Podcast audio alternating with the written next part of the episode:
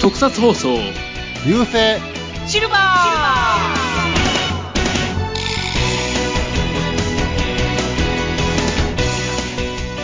こんにちは、フェザーです。記事のよかったなウィキアンです笑い笑い祭りだ祭りだ藤持です。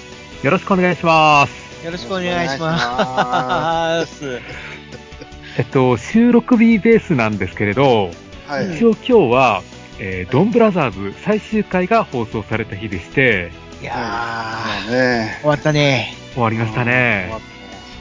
終わってしまった最終回の放送が終わってから、まあ、大体12時間後ぐらいに収録しています。はい。 はい。ということで、もう喋りたいことがいっぱいありますはい。今回はまあ、今回はドンブラザーズの、えー回をやっていこうと思うんですけれど、はい。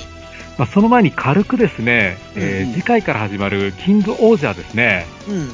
はいはい軽く話してみたいんですけれど、どんな印象ですかまあ、久しぶりに王道が帰ってきたなっていううんまさにイメージではあるけど、うーん。うん、ただ王道路線だけども、ああ、なんかこう、新機軸打ち込んできたなっていうのが、要所要所にうん見られるよね。うん、そうですね。うん。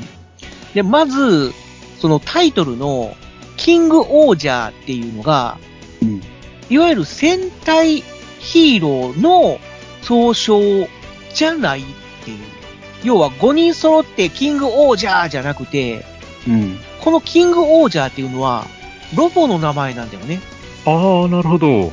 だから、キングオージャーロボとか、うんオージャーシーンとかさ、そういうロボが出てくるんじゃなくて、このうんみんな合体して人型になる、その巨大ロボットうんの名前が、キングオージャーなのよ。ああ、大王王者みたいなもんですかね。そう、大王者。ああ、大大王者。大王者っていうのはアニメやけども。あーまあまあまあまあまあまあまあまこあ。んなこんなもんやと思うで、うーん。うん、ってことはうん。本来のこの5人の戦隊の名前って何だから、よくわからないんだよな。 そう、そこを、そこはまだわからないんですよね。うんうん、中に、いや、えードラマ見とったら分か分かってくるのかな。うーん、じゃないですかね。うん。今のところまだ何も始まってないんでわからないんですけれ全ど。然何も、うん情報がないから分からへんねんけども。連合みたいなイメージなのかないろんな国の王様が多分これあれちゃうかな。集まるっていうあの、感じだから。クワガタ、クワガタ国のうん。王様とか、トンボ族の王様とか、そんなんのかな。まあ、族というよりも国、うんう国、ん。国か、うん国、国。国の王様5人で、まあ、キングオージャー。まあ、キングオー、うん。まあそうだねロボットの名前やったとしたら、、そううそうそうそうんなんだろうな、なんちゅう全体の名前なのか分からへんけども。うんだからその辺はちょっと新機軸かなっていうのと、まああとまあ、ついに男装の女性が加わってるっていうのが、おおジェ、 ジェンダー問題かな。やっぱりまあその、の辺はちょっとうね、んよくわかんないけども、うん、まあ一応、4人の王様と1人の女王っていううん。感じはいはいはのい振り込みだったから、あ、男性4人プラス女性1人なのかなって思ってたら、うん、 5人のうちのうん、紫、パープルがを、おになってる、そのパピオン王者のうん。リタ・カニスカっていううん、のが、一応極寒を治める国王、まあ王様っていう名目だけども、役者さんがもう完全に女性なのよ。うん。ただ、王様、ほんじゃ王様じゃないのかな。そもう王様なのよ。女王じゃなくて、王じゃくて様なのよ王。様なううの。ん。で、まあ一応、見た目も、断層、断層っていうかね、完全に顔を隠してるのよね。うん。うん、なんかこう、忍者みたいな感じ。左目、えーじゃない、右目かなだけが出てて、左目は髪の毛で隠れてて、うんで、口はなんかこう、マフラーみたいなので覆ってるっていう。なんか、あの、向こう側の人みたいやな。アラブ、アラブの人みたい。アラブいやアラブやったっけアラブというなよりなんかこう、も顔、顔を隠してる、体中、うん、隠してる人、ターバンとかじゃないから、たまにはね。ターバンじゃないのよ。髪の毛は長髪うんで、左目も髪でか、髪の毛で隠れてて、えー。で忍者とかが首に巻いてるような、でっかいマフラーっていうのかな。うん。うん。ああいうのを、こう、く、口元にガーって巻いてるから、本当に目しか、あの、片目しか見えないっていう。で、喋り方も、そう、ちょっと男性っぽいというかな。でも、まあ、配役っていうかな。演者さんは女優の人っていうことだから、男装0時みたいな感じなのかなっていうう。んうん多分そうなんよね。う。うんん今の時代やから、そういう人を出す出そうってことになったな。うんう。ん。まあ、そういうのがねう、んまあ、ついに出てきたなっていう。戦隊もんにも登場した。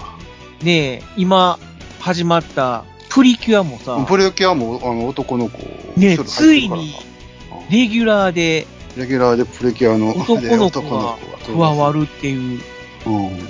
まあ、ジェンダー問題。ジェンダー問題。考慮してるのジェンダーやと思う。ジェンダーやと思うで。うん。うん。声がさ、ドンブラザーズで、村雨ドン村雨の声優さんやったっけうん。ああ。だから、うん。まあ確かにあの人、じゅ女の人っぽい。うん。声やもんな。すごい女性最っ初、女の人ぽやいと思う。声を出す男性ってういう。んうんうん。まあそうだからまあ、男性なのか女性なのかみたいなところのキャラクターがこ登場するう出てくる時代になったんやなあっってたいのう。かよな。うん。っていう点もちょっと注目かな。とにかく、このドンブラザーズの後やから注目度は高いと思うかうんそうですね。な。うん。うん。だから、そういうコミカル要素は薄めになるのかなうん、まあ、言っても戦隊シリーズだから、絶対にどこかコミカルな要素はあるとは思うんやけども、うん。女性キャラも、そう、一人は男装レイジみたいな感じだし、もう一人は、本当に女王様っていう感じのさ、なんかこう、縦ロールっうん、ていう、それこそ本当に、ほうほほほほって笑いそうな、あキャラクターだからら、うん、どうなるんだろうっていう感じで。お蝶夫人みたいな感じに。うーん、かなうんうん。マリー・アントワネットみたいあーな。マリー・アントワネットみたいうな。ん。ああ、まあ、そういそんなう感じか。キャラクターだからさ。ああ、あうん。どうなるんやろなっていう感じやな。あ。まあ、来週から楽しうみにしん。ましょそうですはねい。う。うん。じゃあまあという今ことで回は、はいその最終回を迎えたドンブラザーズについてまあ語っていこうちょとっと語りましょう。そうですね。やっていきますか。はい。よろしくお願いします。はい、よよろろししくくおお願願いいししまますす。さて、えうーんドンブラザーズの話なんですけれど、はいはい。はいはい。これはもうどっから話していけばいいんですかね。うん、まあ、そのドンブラザーズっていう作品自体が、変化球も変化球っていう、うん。一筋縄では語れない。そうなんですよね。うんいや1話、2話の変化球やったらわかるけど、ほんまに、全話変化球やったから。全話変化球だから、終始うん。よくわからないという。うんだって全話見てても全然説明できないっていう。まあ、とにかまく今までの戦隊ものの流れっていうのあを、それを打ち破ったっていうか、なんやろな。ほんま。なんだろうな、うう。んん。完全に崩したっていうか。そういなんですよね。や、喋りたいことはいっぱいあるんやけど、うん。あなかなかこう、どっから喋っていいのか、ほんま各出てこうへん。物語の冒頭は、5人の中の高一点の紀藤遥っていう女の子の目線からスタートするっていう。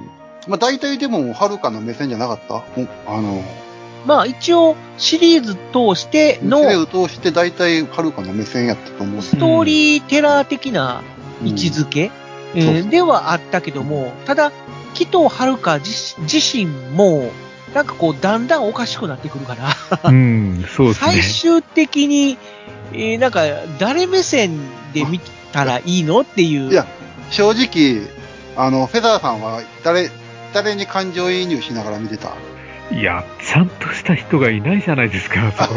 そうなんだよね。うん。そうやねんな。まあ、時には俺、記事の、にちょっと感情移入したりしとったけど。あうまあ、ただ、記事のは記事のでさ、あ。ん。うん。んうーん、一月に3回もなるってい。そううそう。記事の いやもかなり危なっかしい人なんで、その一月っていうのが、まあ、いわゆる怪人枠なんだけども、うんまあな、怪人はね。組織に作られたり操られたりするっていう怪人じゃなくて、普通の一般の人が、こう欲望とか、恨みとか、願いとか、そういうのを募らせて、暴走した姿っていう感じかな。うう。んん。あの、今回、悪の組織的なものがなかったんで、何をすればこの話終わるのかっていうのもよくわからなかったんですよね。いや、だから、それは、ほんまに、最終回までほんま出てこへんかったもんな。うん自然発生的に登場する一月っていう怪人を退治する二大勢力みたいな感じうん。一つはドンブラザーズ、うんドンブラザーズで、でで、もう一つがノートっていう、でも、あのー、銃、えっ、と、何やったっけ獣都、えー銃と。獣都っていうのは、まあ、あうんの、獣の人と書いて獣都銃と。で、従順じゃなくて銃だよな。で、ノートは、うん。あの、頭のね、脳みその脳に人と書いてノートってノートうん読むんだけども、うん、そうやねんけどね。どう説明したらいいのかな だから、このノートって、その、 そう書くけど、なんでそう書く、のなその、なんでその感じなのかも、わからへんしな。わからないんですよね。ああ、ああ。で、ジウトは、なんとなく、まあまあ、獣の人、なんかなっていう、 わかるけども、うん う。ーん。ジュートは作られた存在なんだよね。うんそうですね。えーそれを作ったのは、ドン家ああのうん人間っていうそこうそうとそうで、ドン家っていうのが、ドンブラザーズの中では、レッドの桃井太郎うん。と、あともう一人、桃、桃、あの、桃谷二郎やろ桃谷二郎二郎。桃谷二郎。の二人が一応このドン家の子孫うんっていうことで、うん。で、なんで、まあ、作ったかっていうのは一応、設定はあるんだけども、説明するのが難しいよね。 あうんうん。うん。で、多分説明したところで分からんと思わからんけど。う。うん。なので、その辺どうしても調べたい、納得したいっていう人は、ご自分で調べてほしい。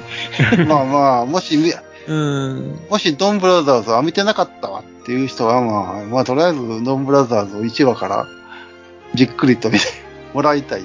このドンブラザーズの作品を楽しもうと思ったら、あの、完全に受け身でないとあ、無理。あの、何にも考えやんと見るのそがう一番やねんけど。そうですね。でも考え出すともう訳がわからなくなる。でも考え、考えてしまうの。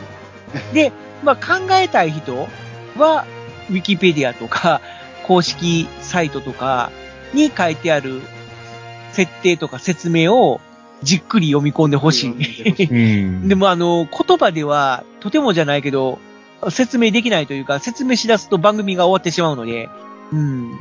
その辺はすいませんけども、皆さんでご自分で調べてほしいということで、この二大勢力、ノートサイドと、あとドンブラザーズサイドとの戦いっていう感じ。うんまあその、 あ一月の退治の仕方を巡ってみたいな。そうですね。そう、そうそううんそんな感じだったもんね。で、ドンブラザーズサイドは、どっちかというと、一月になってしまった人間を元に戻すうん方向で戦うのに対して、ノートは、まあ、消滅させるっていう、そうそうそうそう。うん、方向。だからうん、、そうドンブラザーズがの、あの、一月を倒すと、元の人間に戻るんだけども、ノそうそうーノートが倒トすと側の人死んで間に、そうそう、倒させてしまうと、一月になった人は死んでしまうっていう。まあ死ぬっていうか、その、封じられてしまう元の世界に戻れなくなるうんっていう、い異次元の牢獄みたいなところに捉えられてしまうみたいな感じだよね。あのさ、うん。あの、桃、あのー、桃、え、桃太郎っていうか、太郎を育ててたあのおっちゃんおるやろああ、ジンさん。うん、ジンさんはあれ牢獄に入ってたってかな。そうですね。うん。牢獄というかなんか、あそこで10頭の森を監視してるとか言ってましたよね。うん。まあ、でもあの人は結局、どういう人なのか、それ、それぐらいしか分からへんかったけど。 まあ一応はそのドンブラザーズを導くまあ、導いてたけど。存在ではあったけども、だけど。ただ面会時間みたいなのがあって、うん。ある程度喋ると、あ、もう。面会は終わりだとかって終言わっても、いなくなってしまうっていううん感じだったから、現実世界で実質、ドンブラザーズをひ、あの、導いてたのは、五色田海斗。だから、この、まあご指揮た回答の話になると、また、ややこしいんだよややこしくなっな。てくこるの五色田海斗っていうのは前作、このドンブラザーズの前作の前回じゃに登場してた、まあ主人公というか、なんだろうな、その中心人物、唯一の人間っていうのか。 人、うんまあまあ、その前回じゃっていうのは4人、1人の人間プラス4人のロボットっていうか、まあまあまあそのロボ人間というか、そういでも、うその、戦隊やったから。五色田海斗も、あの、前回であの、五色田海斗なのかどうかが、まあわからない、そうなんだよ。全然性格が違うっていう。うーん。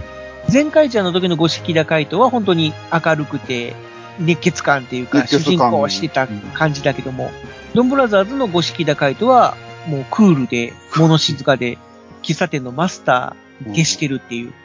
表にはほとんど出てこない。何でも知ってるっていう。うん。そそう、ドンブラって何でもあるんですよね。 うん。あでも、そうな、ないですよね。あるよっていうのが、そうそうそう。まあ、定番のセリフやったりするんやけど。まあまあ、ねえ、それもあるし、なんだろうな もう本当に、終始よくわからないとという。いうわからない。あの、ジュートが、あの、猫と鶴っていうのがいるっていうのもちょっとよくわからなくて、あ、はいはいはいはい。なんか派閥争いしてましたよね。うん、一つ一つ一つ。ジュート同士でもなんか争ってるみたいで、うんあとね、犬がいつ加入するのかよ、すっごい、やきもきしてたんですよね。ああ、あれね、犬塚、最後の方の10話ぐらいでやっと仲間に、仲間になったっていうか、うん。正体がバレたっていうか、あれだけどこ、の、ね、さ最初このドンブラザーズの5人が、みんな正体を知らないまま戦ってたっていう感じで、うん。で、徐々に正体は分かっていくやん。そうだね、でも、ままああ、結構早かったよ。最初のあの4人は。最初の、う4人かな。まあ、まず最初の3人。まあ3人そだの。まあ三人だ赤、青、黄色が比較的早めに正体バレするという。うん。で、ピンクと黒、ブラックがしばらくちょっと正体わからないまま参加してたんだけども、ピンクの生地のは、まあ中盤ぐらいで正体がバレて、顔出しで付き合うようになるっていう感じなんだけども、その黒、ブラックの犬塚翼だけは、本当に終盤までうん。正体が分からず仲間として戦っていたっていう。いや、あれ、もう狙いは、ど、どの、どの、制作側としたら、どういう狙いがあって、最後まで、あそこら辺まで分からんようにしたんかなと思うんだけど。ういや、まあ結局のところ、キジノとん。まあね、あ犬の、塚あの二人、あの、そう、確かにあの、のうん。美穂ちゃんと、伴侶っていうのその美穂ちゃんと、奥さんというか、夏美夏美の彼女というか、あれやろ、もう関係があったからってことね。同一人物ではないけども、同じ顔、同じ役者さんっていううん。ことで、ええっていう感じだよね。それあれちょっとびっくりした。うんこ。の、このくだりは。だから、犬塚翼は、微妙に距離を置く必要があったんだよね。一緒だと、まあ、その、通じてしまうからさ。ああ。うん。そっかそっか、そうか。そういうことね面。識はあっても、仲間としてはバレてないから、うん。犬塚翼は単独行動をずっとしてたわけよな。そうそうそう。うん。なので、微妙に接点がないっていうところで、たまに会った時に、あの、記事のがね、これ僕の奥さんなんです、写真見ますっていう時に、いや、もうちょっといいや、みたいな形で、もしくは警察が、あの、犬塚翼あらーとか言って、あの、犬塚翼が指名手配犯っていうね、設定で、まあしばらくはずっと警察から逃げ回っていたっていう感じだったから、うんうんちょっと微妙に、こう、バレそうでバレないっていうところをずっとまあまあ、うん。続けてきたんだけど、っていう感じで。ただまあまあそれは最終そ的れはそれでよかっに、たんやけどね。まあでも最終的には、ああああいう風になったんやから、今日最終回に。うん、だから俺が最初に言うたけどよかった。記事のに、記事のとしてはよかったんちゃうかな。まああ。まあまあまあ、その、途中、物語の中盤でね、ノートの3人のうちの1人の、その、うん。ソノにそのっていにうかな。女の子がいるんだけどもね。まあ最初は全然そういう人間の感情とかがわからずに、まあ3人が3人とも人間の独特の感情っていうのに、まあ興味を持ってたっていう感じで、で、そのにっていう女の子は愛っていう感情にすごい興味があって、私に愛を教えてくれみたいな形で、ずっと、まあいろんな人間にお前の愛を示してくれ、みたいな形で。うで、んうん。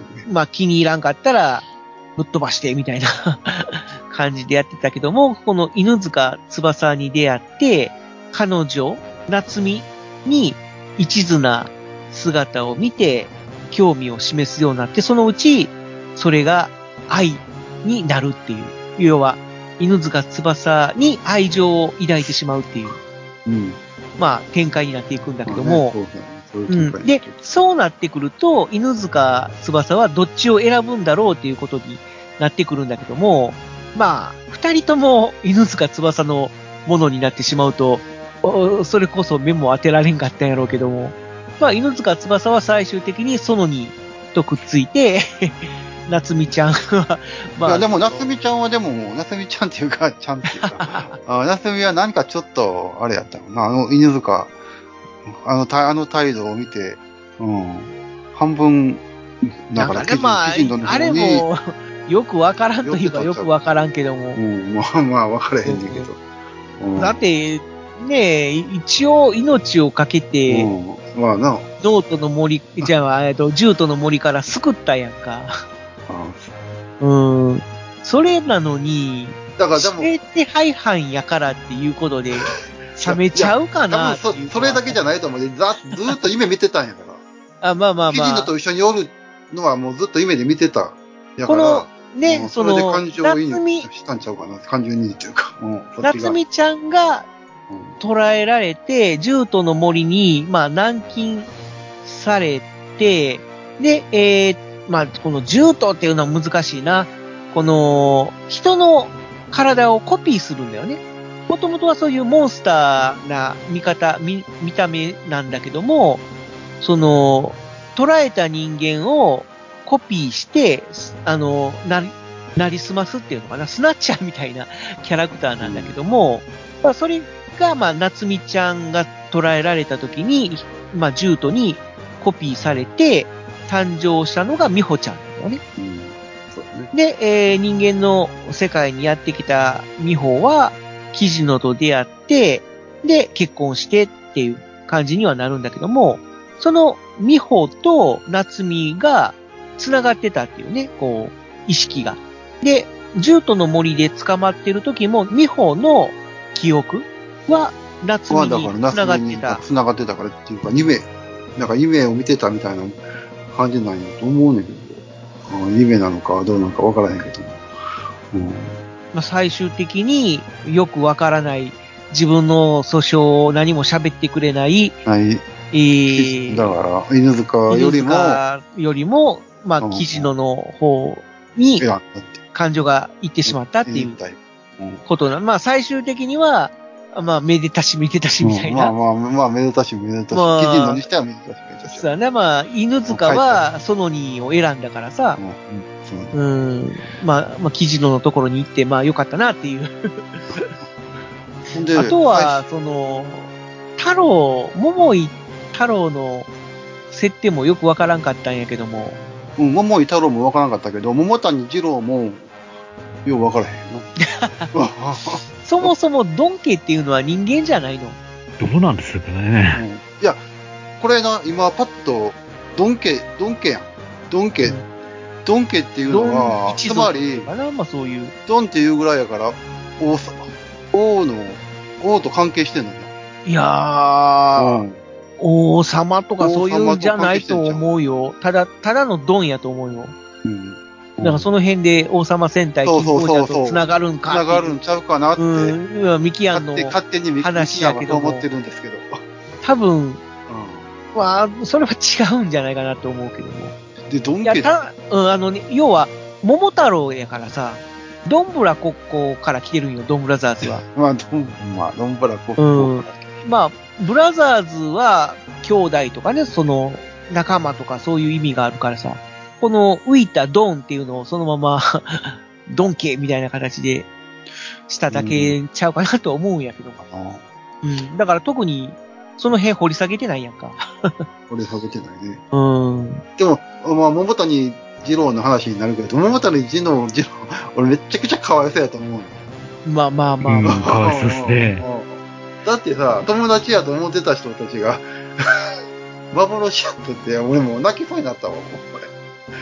うん。まあ、ジローを育てる二郎。成長させるための、うん。まあまあ、作り上げた、あの、売らあのれ警たとい警うか官、警官のあの、育ての親の人が与えられたというか、うん、作り上げた 幻やったんやけどさ、なんやろ。 ジローって。 まあそういう、ちょっと、うん、ジローがかわいそうやったなと思う。まあ、それもあるし、この二重人格うん。っていうのもね。うん。。あれも必要やったんかなっていうのは 確かにうん別うん、いや、うん、確かに。なんで二重人格にしたのかなっていうのがよくわかんなくて俺。もあれも分からへん。うん。例えば、もとも俺はもう、と、そう仮い面う、ライダーリバイスに出てきたあの二重人格のあれ、そのままこっち側に持っていったんやと思うけど、もう、かなと思って。いやまあ、うん、リバイスはさ、その、うん悪魔っていうのがあるからさ、うん。ね、その人間と悪魔の二面性っていう意味があったんやけども、だからそれを桃谷二郎に関しては、あの、もう一つのうん人格、人格なんやったんやろうなっていう。別別に、うん、なくても成立はしてたかな。うん。別にうん。っていうのはあるよな。いや、まだまだあんねんけどさ、うん。ドン、村雨は一体何やったんやって。あれもわかんな いですね。ドン、村雨、最後まで、いや、結局仲間になるんかいって。 だけど、ドン村雨はあれ、いるん、いるドン・村雨は、ウィキペディアを見ると、ノートの世界で光の粒が集まって生まれた人工生命体の実験兵士。うん。いや、でも、それを読ん、まあ、よ読んだとて、 その説明をされたとてさ、 うんうんだってでそんなに大活躍してないしな、どんぶらさめって。あー、うん、なんだろうな。うんまあ、都合のいい剣っていうか。うんうんそら、なあ、毎回出てきて活躍するんやったら、まあ、うんわかるけど、10回に1回ぐらいしか出てく る。なキャラクターやのに。で、最終的には、自分がよくわからないみたいな形うでん。そうそうそう。いや、だから、ドンブラザー、あ、じゃあドンブラサメの回もあってもよかったと思う。1回ぐらい。あーまうんあ、。村雨目線で、そうそうそう。ドンブラサメの、確かにそれがああれば、うん感情移入もしやすかったんかもしれなだい。って、まず、マザーも出てくるんだからさ。うんこのマザーもわからんかったし。よなんやろ、あれはやっぱりロボット刑事のオマージュなんやろか。まあ、それはオマージュでもええねんけど も、いや、オマージュがオマージュでもええねんけども、うん。いや、もうちょっとこの二人にスポットライトあ当てる話、あってもよかったんちゃうかなと。そうね、別に人間体があったわけでもないからな。うん、そうそううん。そう。うん。で、たまに、村雨騒動というか、なんだろうな、忍者悪騒動っていう名前うん。やけども、そういう刀形態になって、犬塚翼に使われたりとか、 うん、そうそうの、そう。その意に使われたりとか、 だって最終回、こん今今回は、だってもう、あの、その、7? そのな、その名に、その名が使っとったやろ。あうんうんー、濃い村雨みたいな形でうんうんうん使われたりとかして、誰誰にでも使われるんやなと思 って。なんやろな、 そ自分の意思はどこ行ったんやろみたいうな。そうそう。でも、一応最後は自分の意思を持って、うんあの、味方側っていうか、ドンブラザーズ側にうんなったけども。。ついたけどもうーん、なんやろな、ようわからんな。うんうんそれもよくわからないし、もう、まあ、もう一つ未来から来た、はるかとかは、あれば、どうなんの うーん、まわあ、かんないですね。だっては、あの、みる、み、みえー確か未来では、も、えー桃井って呼び捨てにしてたよな、太郎のこと。まあ、だから、えなんかあパるやんラレルワールドなんやろな。あれパラレルワールドなのか。未来、一応未来って言ってたけども、そんな、うんむちゃくちゃ未来じゃないやんか。だって、実年齢、ほとんど変わらへんやろ別に大人になったっていう設定でもないしさ。確かに、そのままの格好で来たよ。うん、全くの同じ、まあ、背格好うん。で、まあ、性格だけがちょっと違うっていう。ううんん、だからもうパラレルワールドでもいいんちゃうかなって思ったんやけども、一応まあ、私たちは未来のあなたたちだって言って言われて。撮ったやろうん、でも多分、同じ未来は辿らんと思うよ。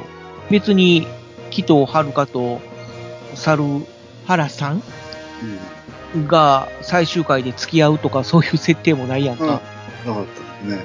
うん。でも謎が回収できへんことがいっぱいありすぎて。 まあ、とにかく全然回収されてないから。で、まあ結局、あの世界は完全に井上俊樹さんの世界なんやろな。まあ、井上俊樹さんの世界やと思うねんけど、うん最終回井上俊樹出とったもんな。あ あ。なんか顔出ししてたの。うん。っていうか、これ、まあ、本編とは全く関係ないけど、その7とその8ってなんか見たことあるなと思っとったんよあ、園名と園や。もう役者さんね。そうそうそうそうそう。ほんじゃさ、カーレンジャーやったんやなと思って。うん。カーレンジャーのイエローレーサーの人と、あともう、あの、男性の方は仮面ライダーカイザとか、うん。うん。まあいろいろやっただった人やな。人。うん。で、まあ、一応、井上俊樹さんが声かけたんちゃうかと。 ああ、確かに。うんうん。まあ本人もなんか出たい出たい言うとったらしいから、うん。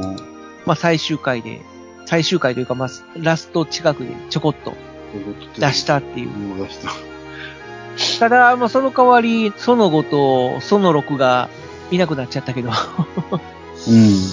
あの、その、そだからその1、その2、その3、その4、その5、その6の、うん。まあ、もうモチーフになったヒーローの何かこう接点とかも別に何にもなかったよね。うん、まあ、まあ明かされはしなかったモね。チーフにしてるだけっていう感じ。そうそう、噂とかでは、こうじゃないか、ああじゃないか、みたいなのはあったけども、公式的には何もなかった。全くなかったよね。そうそう。だから、ただ、ファンが想像しただけっていう。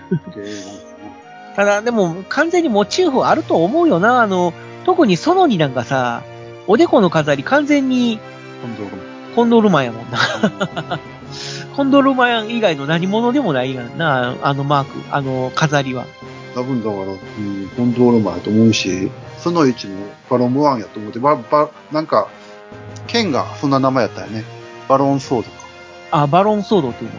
うん。やっまあぱバロン、バロムワン。バロムーではないけバど、ロムではないけど、なんかあんのかなうん。もう、その座は、まあ、影スターっぽいなんかこう、ぐるぐる巻きやった、あったよね。うん。あ渦巻きみたいな模様あ。はな。うんまあ、ただ、公式な発表は何もないから、公式がないからわあかくあくまでも想像という。あと、特筆するところとしては、もうあの、正義の味方が怪人になっちゃうっていう。る。だからその、あ、じゃああの、記事のが、記事の強しが、美穂ちゃん問題で な。美穂ちゃんを傷つける奴は許さないで、うわーっと、怪人だにから、なうるっんていう。闇、闇が、闇があったね。ヒーロー、ヒーロー側には闇があったよね。今回はいや、しかも1回だけじゃなくっていう。 3回も。 2回、3回、3回も、一月になるという。そういうヒーローもんっていうのはななかなかないもんね。二度あることは三度あるとかって言われて、で、一回目と二回目はドンブラザーズ側に倒されたから、元に戻ることができたけども、三回目はその死にやられたから、やばいと、消滅したっていう。うん。あうあ、消滅したね。うんた、だ、その、心を入れ替えたソノイが、まあ、謝罪っていうことで、獣都の森に行って、ああ、そう、はいはいはい。なんかしたんだよね。うん、だからあのかあのプールに浮かぶスキーのスキーに飛び込んだんじゃんなんかその辺もよくわからへんけど、 まあとにかく、あれなあれって関係ああったよねレザーさんはい。はいって。 いやあの竜と登りに行ってプールのええプ。ールに映ったスキーに飛び込んでいったうん、笠それは村のプールに、はい。あそうそう記事のとかをみんな助けるために入ったやったやったよねそそううそう。ですね。うんで、えー、とにあとりあえず、その銃と、えーじゃない、脳とおサイドに倒されて、消滅してしまった人たちを全員救ったんだね。うんそうそうで、キジノも、まあ、それで元に戻ることができたっていううんだから、ソノイが、ソノイというか、ソノイとソノニとソノサが、開始せんかったら、終わってたっていう。 うんドンブラザーズ終了っていう。うん。あれもよくわからんけども、うんもう、なんでも、もう、考えたらダメよね。もうなんか面白いっていう。なんうんいやうんなんか面白かったよ ねうんいや、うんなんか、よう、見て、ようわからんけど面白いっていう作品は多分、今まで俺特撮見、いろんな特撮見てきたけど、多分初めてやった。なんだろうな、このう、ん。どっちかっていうと、正当なギャグ作品っていうよりも、シュール、シューコル。メディシュール。うん、シュール。ールなナンセンスコメディっていう感じやったよな。うん。うん、そういうのってもう本当に後にも先にも、ドンブラザーズだけちゃうかな。今後も多分、ほんまに。ないやろ。もう出てこうへんのちゃう。もう井上俊樹さんにしか書かれへんやん、こんなシナリうオ。んで、も、まあまたやったら、まあ、二番線になるからもうせえへんやろし。うん多。分、こういうの。まあな。この一回きりだと思う。っていうか、よう、これをね、東映が、これで OK したなっていう。まあ、多分だから井上俊樹さんやからやろ。うん、まあ、井上俊樹さんありきやと思うよ、これまは。あ井上さんに全てを託したんかなと思う。そうそうそう、もう好きにやってくださいっていう。。うん。まあ、東映というか、プロデューサプロデューサーもう絶対的信用を得てる井上俊樹さんにーうん。もう全面、委ねたっていう、全面全て的。任したっていう感じ。うん。そうね。あと、あれ、桃井太郎が嘘をつくと死んでしまうっていう設定。 あ、はいはあれも、いはい。最初なんでそんな設定があるのって思ったけどうも、ん本当に最終回一つ手前で、あのーああ、そうそう。みんながさ、もあ、う一緒誕生日にのやつね戦えて、うん嬉しかったんでしょうとかって、はるかちゃんが言ってさ、それに対して、そんなことはないってはい、言うて死言んでったるこうしただに、うんとかバタッとし、ほんで、記事のが手やっを取って、たーって。なんか言うとったな。脈がないい死んでますやったー ええ人が死んで喜 ぶって、そんなヒーローもの見たことないわっていうだからのはあるんやけども、ただ、嘘をつくと死ぬ太郎やから、で、あの、嬉しかったって聞かれて、そ んなことがないって言って死んだっていうことは、うん嬉しかったんんだっていう。あのまあ、感動シーンやねん けど、だから多分、その、そのシーンは作りたいために、その設定にしたのかなって思うぐらいのそうやな演出だったですようんねほんとなんかこう、なんやろう、シュールなギャグやなっていう。まあ本当に一年間でもね、ずっごと苦労様でしたっていう。 1年間、よく楽しませてもらったわ走り切ってくださいましたっていう。まあ、1話見た時からさ、これは何か違うと思う思ったの確かに。何か展開早 いし、今までの見たことないようなまあまあ確か感じに。だったしさ。うんこれはなんかこれは何かあると。あるぞと。う んこれはもう面白いやつやと思ったら、ほんまにこう、最後まで。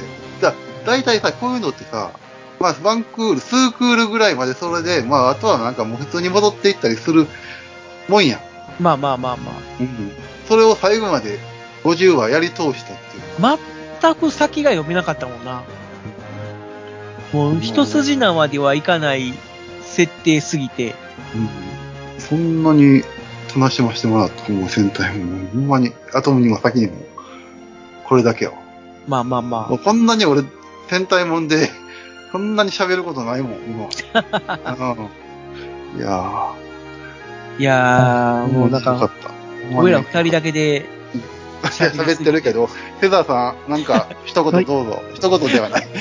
ちょっと、レザーさん面白かったのが、あの、ドンキラーが出た後、ドンキラーキラーが出てきたのがすごい面白く て、なんだそりゃってうーん。そんなもの用意してんのかって思って。これやっぱりあれかな、ウルトラマンエースのエースキラそう、ーウかエスらキラ来てるーんかな。から来てるんよでも、つぶらややるで。 まあまあまあまあまあ、別にそういうのは関係ないんやろ。一緒の特撮やし、ヒヒーローもんやしって。うん。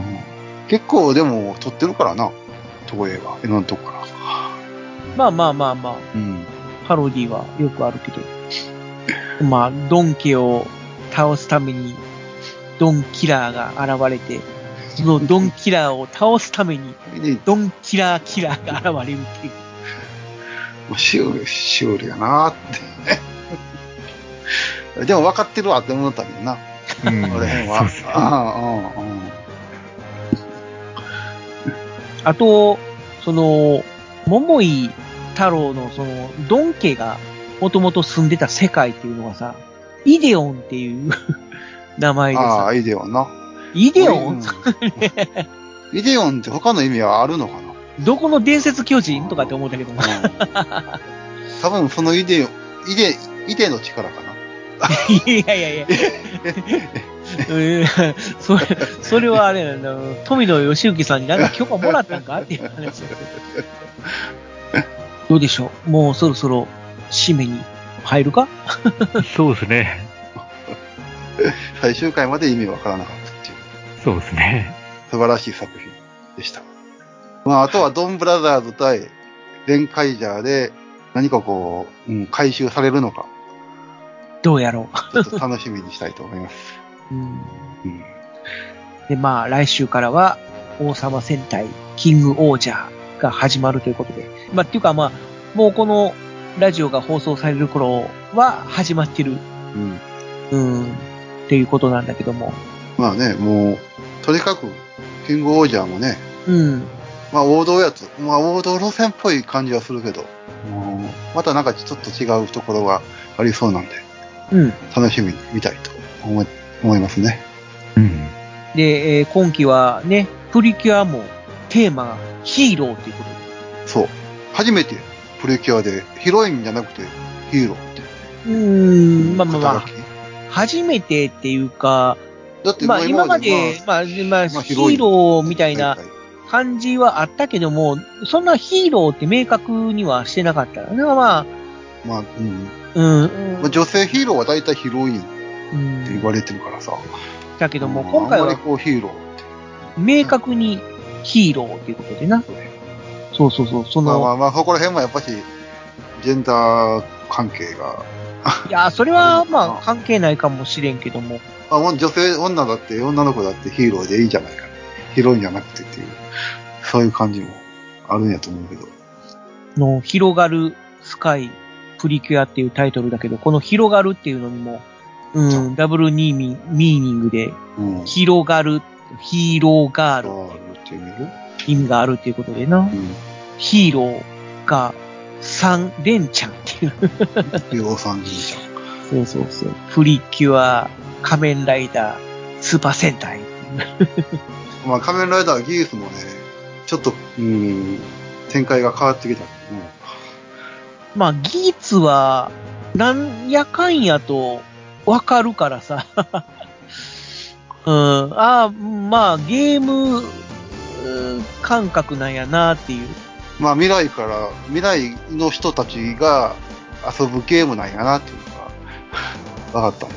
そうそうね。まあ、う一応デザイアグランプリとしてやってるけども、実は、まあ、いろんな世界でグリ、あの、デザイアグランプリん。がうん開催されてそうて、されみてたいっなて形。いうことだよね。だから、要は、未来、過去で、現在その現在でやってたってことですよね。ではい、特に、まあ、例えば過去そにう英雄としてだから、あの、与えられた人は、もしか織した田ら信、長とかさ、そうそうそうそう、豊臣秀吉とか、と徳川家康とかさ、うんまあ、ナポレオンとか、うんあそこら辺もこのゲームやって、買って、うん歴史を変えて、うんまたその歴史を変える変えるために、また、あの、坂本龍馬とか、ああいう人たちも、あのゲームに参加してやってたんやなっていう。で、要は力を得たんじゃないか、的な、うんその得た可能性もあるっていうう世界観だよね。ん。そういう世界観なんやっていうのが、今回は、うん今回中か、まあ、分かったんで。まあ、なるほどなっていうう。ん。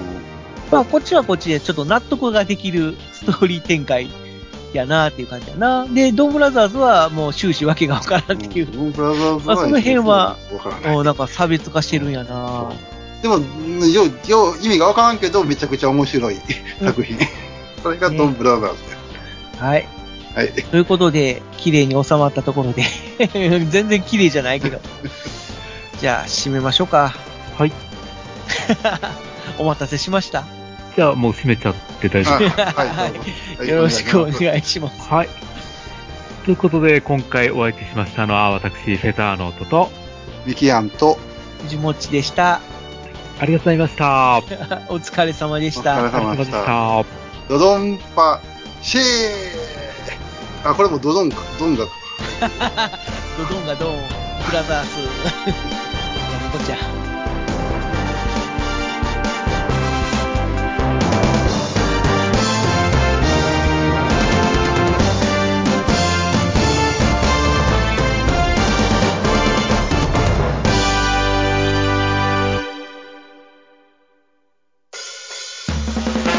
特撮放送流星シルバーでは地球人の皆様からのメールを募集していますツイッターからは「ハッシュタグ流星シルバー」流星は漢字シルバーはカタカナまたはシーサーブログのメールフォームからどしどしお送りください 番組の感想や話してほしいテーマ取り上げてほしい作品など思いついたことがありましたら何でも送ってみてくださいよろしくゆき